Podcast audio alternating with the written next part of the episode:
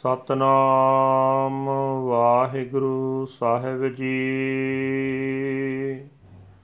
ਤਨਾਸਰੀ ਮਹੱਲਾ ਪੰਜਵਾ ਕਰ ਸੇਵਾ ਅਸ਼ਟਪਦੀ ਏਕ ਓੰਕਾਰ ਸਤਿਗੁਰ ਪ੍ਰਸਾਦ।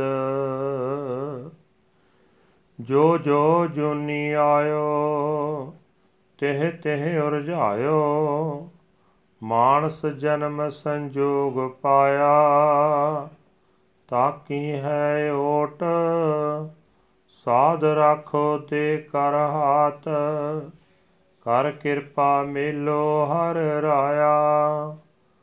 ਅਨਕ ਜਨਮ ਭ੍ਰਮ ਥਿਤ ਨਹੀਂ ਪਾਈ, ਕਰੋ ਸੇਵਾ ਗੁਰ ਲਾਗੋ ਚਰਨ ਗੋਬਿੰਦ ਜੀ ਕਾ ਮਾਰਗ ਦੇਹੋ ਜੀ ਬਤਾਈ ਰਹਾਉ ਹਨ ਕਿਉ ਪਾਵ ਕਰੋ ਮਾਇਆ ਕੋ ਬਚਿਤ ਧਰੋ ਮੇਰੀ ਮੇਰੀ ਕਰਤ ਸਦ ਹੀ ਵਿਹਾਵੈ ਕੋਈ ਐਸੋ ਰੇ ਭੇਟੈ ਸੰਤ, ਮੇਰੀ ਲਾਹੈ ਸਗਲ ਚਿੰਤ। ਠਾਕਰ ਸਿਉ ਮੇਰਾ ਰੰਗ ਲਾਵੈ। ਪੜੇ ਰੇ ਸਗਲ ਬੇਦ, ਨਹਿ ਚੁਕੇ ਮਨ ਭੇਦ। ਇਕ ਖਿੰਨਾ ਧੀਰਹਿ ਮੇਰੇ ਘਰ ਕੇ ਪੰਚਾ। ਕੋਈ ਐਸੋ ਰੇ ਭਗਤ ਜੋ, ਮਾਇਆ ਤੇ ਰਹਿਤ, ਇਕ ਅੰਮ੍ਰਿਤ ਨਾਮ ਮੇਰੇ ਹਿਰਦੈ ਸਿੰਚਾ। ਜੇ ਤੇਰੇ ਤੀਰਥ ਨਾਏ ਅਹੰ ਬੁੱਧ ਮੈਲ ਲਾਏ, ਘਰ ਕੋ ਠਾਕਰ ਇਕ ਤਿਲ ਨਾ ਮਾਨੈ। ਕਦ ਪਾਵੋ ਸਾਧ ਸੰਗ, ਹਰ ਹਰ ਸਦਾ ਆਨੰਦ ਗਿਆਨ ਅੰਜਨ ਮੇਰਾ ਮਨ ਇਸ ਨਾਨੈ। ਸਗਲ ਅਸਰਮ ਕੀਨੇ, ਮਨੁਆ ਨਹਿ ਪਤੀਨੇ, ਵਿਵੇਕਹੀਣ ਦੇਹੀ ਧੋਏ। ਕੋਈ ਪਾਈਐ ਰੇ ਪੁਰਖ ਵਿਧਾਤਾ, ਪਾਰ ਬ੍ਰਹਮ ਕੈ ਰੰਗ ਰਾਤਾ। ਮੇਰੇ ਮਨ ਕੀ ਦੁਰਮਤ ਮਲ ਖੋਏ। ਕਰਮ ਧਰਮ ਜੋਤਾ ਨਿਵਖ ਨਾ ਹੇਤ ਕਰਤਾ। ਗਰਭ ਗਰਭ ਪੜੈ ਕਹੀ ਨਾ ਲਿਖੈ। ਜਿਸ ਭੇਟਿਐ ਸਫਲ ਮੂਰਤ ਕਰੈ ਸਦਾ ਕੀਰਤ। ਗੁਰ ਪ੍ਰਸਾਦ ਕੋ ਨਿਤਰੋਂ ਪੇਖੈ ਮਨ ਹਟ ਜੋ ਕਮਾਵੈ, ਤਿਲ ਨਾ ਲੇਖੈ ਪਾਵੈ। ਬਗਲ ਜਿਉ ਧਿਆਨ ਲਾਵੈ ਮਾਇਆ ਰੇ ਧਾਰੀ। ਕੋਈ ਐਸੋ ਰੇ ਸੁਖ ਹੈ ਦਾਈ, ਪ੍ਰਭ ਕੀ ਕਥਾ ਸੁਣਾਈ? ਤਿਸ ਭੇਟੇ ਗਤ ਹੋਏ ਹਮਾਰੀ, ਸੋ ਪ੍ਰਸੰਨ ਗੋਪਾਲ ਰਾਏ, ਕਾਟੈ ਰੇ ਬੰਧਨ ਮਾਏ। ਗੁਰ ਕੈ ਸ਼ਬਦ ਮੇਰਾ ਮਨ ਰਾਤਾ, ਸਦਾ ਸਦਾ ਆਨੰਦ ਭੇਟਿਓ ਨਿਰਭੈ ਗੋਬਿੰਦ, ਸੁਖ ਨਾਨਕ ਲਾਦੇ ਹਰ ਚਰਨ ਪਰਾਤਾ। ਸਫਲ ਸਫਲ ਭਈ ਸਫਲ ਜਾਤਰਾ, ਆਵਣ ਜਾਣ ਰਹੇ ਮਿਲੇ ਸਾਦਾ ਰਾਹ ਦੂਜਾ, ਸਫਲ ਸਫਲ ਭਈ ਸਫਲ ਜਾਤਰਾ, ਆਵਣ ਜਾਣ ਰਹੇ ਮਿਲੇ ਸਾਦਾ ਰਹਾ ਦੂਜਾ। ਵਾਹਿਗੁਰੂ ਜੀ ਕਾ ਖਾਲਸਾ, ਵਾਹਿਗੁਰੂ ਜੀ ਕੀ ਫਤਿਹ।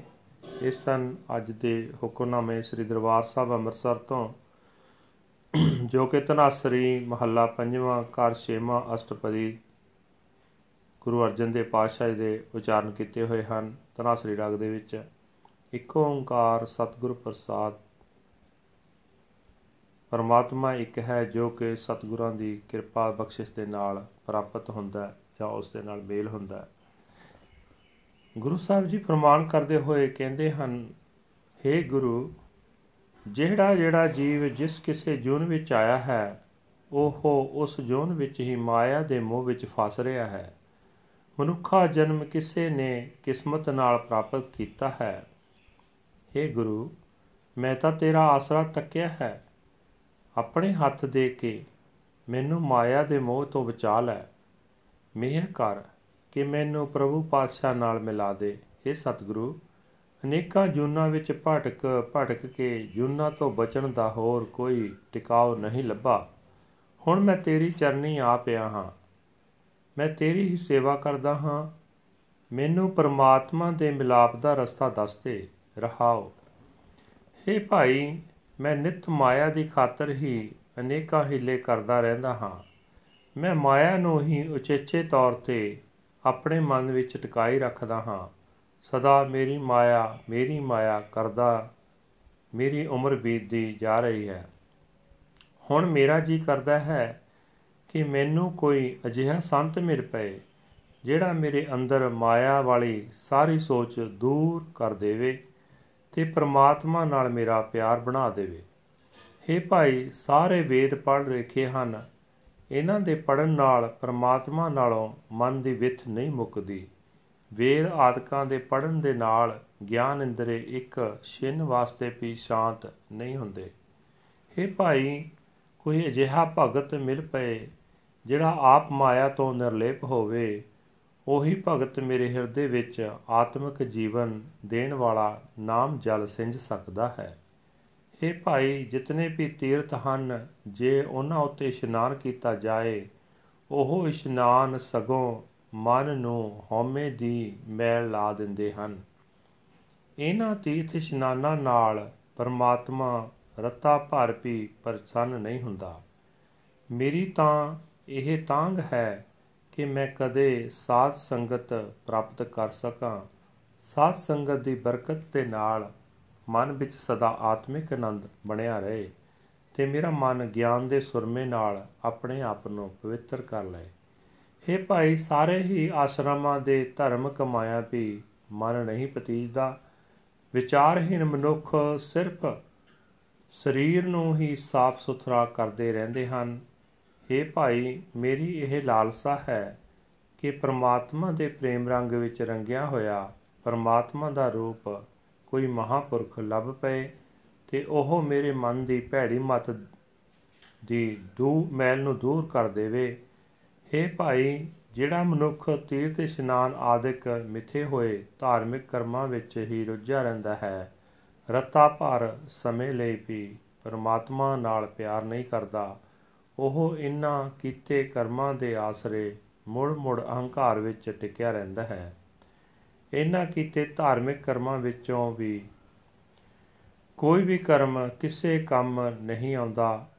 हे ਭਾਈ, ਜਿਸ ਮਨੁੱਖ ਨੂੰ ਉਹ ਗੁਰੂ ਮਿਲ ਪੈਂਦਾ ਹੈ, ਜੋ ਸਾਰੀਆਂ ਮੁਰਾਦਾਂ ਪੂਰੀਆਂ ਕਰਨ ਵਾਲਾ ਹੈ ਅਤੇ ਜਿਸ ਦੀ ਕਿਰਪਾ ਨਾਲ ਮਨੁੱਖ ਸਦਾ ਪਰਮਾਤਮਾ ਦੀ ਸਿਫਤ ਸਲਾਹ ਕਰਦਾ ਹੈ ਉਸ ਗੁਰੂ ਦੀ ਕਿਰਪਾ ਨਾਲ ਕੋਈ ਭਾਗਾਂ ਵਾਲਾ ਮਨੁੱਖ ਪਰਮਾਤਮਾ ਨੂੰ ਆਪਣੀਆਂ ਅੱਖਾਂ ਨਾਲ ਹਰ ਥਾਂ ਵਸਦਾ ਵੇਖ ਲੈਂਦਾ ਹੈ। हे ਭਾਈ, ਜਿਹੜਾ ਮਨੁੱਖ ਮਨ ਦੇ ਹੱਠ ਨਾਲ ਤਪ ਆਦਿ ਘਾਲ ਕਰਦਾ ਹੈ, ਪਰਮਾਤਮਾ ਉਸ ਦੀ ਇਸ ਮਿਹਨਤ ਨੂੰ ਰੱਤਾ ਭਰ ਵੀ ਪ੍ਰਵਾਨ ਨਹੀਂ ਕਰਦਾ, ਕਿਉਂਕਿ हे ਭਾਈ, ਉਹ ਮਨੁੱਖ ਤਾਂ ਬਗਲੇ ਵਾਂਗ ਹੀ ਸਮਾਧੀ ਲਾ ਰਿਹਾ ਹੁੰਦਾ ਹੈ। ਆਪਣੇ ਮਨ ਵਿੱਚ ਉਹ ਮਾਇਆ ਦਾ ਮੋਹ ਹੀ ਟਿਕਾਈ ਰੱਖਦਾ ਹੈ हे ਭਾਈ ਜੇ ਕੋਈ ਅਜਿਹਾ ਆਤਮਿਕ ਆਨੰਦ ਦਾਤਾ ਮਿਲ ਪਏ ਜਿਹੜਾ ਸਾਨੂੰ ਪਰਮਾਤਮਾ ਦੀ ਸਿਫਤ ਸਲਾਹ ਦੀ ਗੱਲ ਸੁਣਾਏ ਤਾਂ ਉਸ ਨੂੰ ਮਿਲ ਕੇ ਸਾਡੀ ਆਤਮਿਕ ਅਵਸਥਾ ਉੱਚੀ ਹੋ ਸਕਦੀ ਹੈ हे ਭਾਈ ਜਿਸ ਮਨੁੱਖ ਉੱਤੇ ਪ੍ਰਭੂ ਪਾਤਸ਼ਾਹ ਦਇਆਲ ਹੁੰਦਾ ਹੈ ਗੁਰੂ ਉਸ ਤੇ ਮਾਇਆ ਦੇ ਬੰਧਨ ਕੱਟ ਦਿੰਦਾ ਹੈ हे ਭਾਈ ਮੇਰਾ ਮਨ ਵੀ ਗੁਰੂ ਦੇ ਸ਼ਬਦ ਵਿੱਚ ਹੀ ਮਗਨ ਰਹਿੰਦਾ ਹੈ। ਇਹ ਨਾਨਕ, ਗੁਰੂ ਦੀ ਕਿਰਪਾ ਨਾਲ ਜਿਸ ਮਨੁੱਖ ਨੂੰ ਸਾਰੇ ਡਰਾਂ ਤੋਂ ਰਹਿਤ ਗੋਬਿੰਦ ਮਿਲ ਪੈਂਦਾ ਹੈ, ਉਸ ਦੇ ਅੰਦਰ ਸਦਾ ਆਨੰਦ ਬਣਿਆ ਰਹਿੰਦਾ ਹੈ। ਪਰਮਾਤਮਾ ਦੇ ਚਰਨਾਂ ਵਿੱਚ ਲੀਨ ਰਹਿ ਕੇ ਉਹ ਮਨੁੱਖ ਸਾਰੇ ਸੁੱਖ ਪ੍ਰਾਪਤ ਕਰ ਲੈਂਦਾ ਹੈ। ਇਹ ਭਾਈ, ਗੁਰੂ ਦੇ ਦਰ ਤੇ ਪਿਆ ਮਨੁੱਖਾ ਜੀਵਨ ਵਾਲਾ ਸਫ਼ਰ ਕਾਮਯਾਬ ਹੋ ਜਾਂਦਾ ਹੈ। ਗੁਰੂ ਨੂੰ ਮਿਲ ਕੇ ਜਨਮ ਮਰਨ ਦੇ ਗੇੜ ਮੁੱਕ ਜਾਂਦੇ ਹਨ ਰਹਾਉ ਦੂਜਾ ਇਹ ਸਨ ਅੱਜ ਦੇ ਹੁਕਮਨਾਮੇ ਦੀ ਵਿਆਖਿਆ ਤੇ ਹੁਣ ਇੰਗਲਿਸ਼ ਦੇ ਵਿੱਚ translation The Nasri fifth Mahal, sixth house, Aspadis, one universal creator God by the grace of the true Guru. Whoever is born into the world is entangled in it. Human birth is obtained only by good destiny. I look to your support, O holy saint, give me your hand and protect me. By your grace, let me meet the Lord my King. I wandered through countless incarnations, but I did not find stability anywhere. I served the Guru and I f- fall at his feet, praying, O dear Lord of the universe, please show me the way. Pause. I have tried too many t- things to acquire the wealth of Maya and to cherish it in my mind. I have passed my life constantly crying out, Mine, mine. Is there any such saint who would meet with me, take away my anxiety, and lead me to enshrine love for my Lord and the Master? I have read all the Vedas, and yet the sense of separation in my mind still has not been removed. The five thieves of my house are not quieted, even for an instant. Is there any devotee who is unattached to Maya, who may irrigate my mind with the ambrosial name, the name of the one Lord? In spite of the many places of pilgrimage for people to bathe in, their minds are still stained by their stubborn ego. The Lord Master is not pleased by this at all. When will I find the Satsangat, the company of the holy? There I shall be always in the ecstasy of the Lord, her, her, and my mind shall take its cleansing bath in the healing ointment of spiritual wisdom. I have followed the four stages of life, but my mind is not satisfied. I wash my body, but it is totally lacking in understanding. If only I could meet some devotee of the Supreme Lord God, imbued with, the Lord's love, who could eradicate the filthy evil mindedness from my mind. One who is attached to religious rituals does not love the Lord, even for an instant. He is filled with pride and he is of no account. One who meets with the rewarding personality of the Guru continually sings the Kirtan of the Lord's praises. By Guru's grace, such a rare one beholds the Lord with his eyes. One who acts through stubbornness is of no account at all.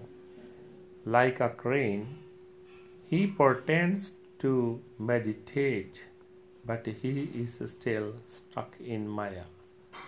Is there any such giver of peace who can recite to me the sermon of God?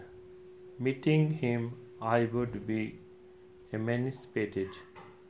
When the Lord my King is totally pleased with me, he will break the bonds of Maya for me.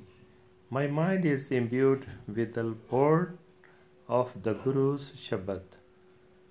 I am in ecstasy forever and ever, meeting the fearless Lord, the Lord of the universe.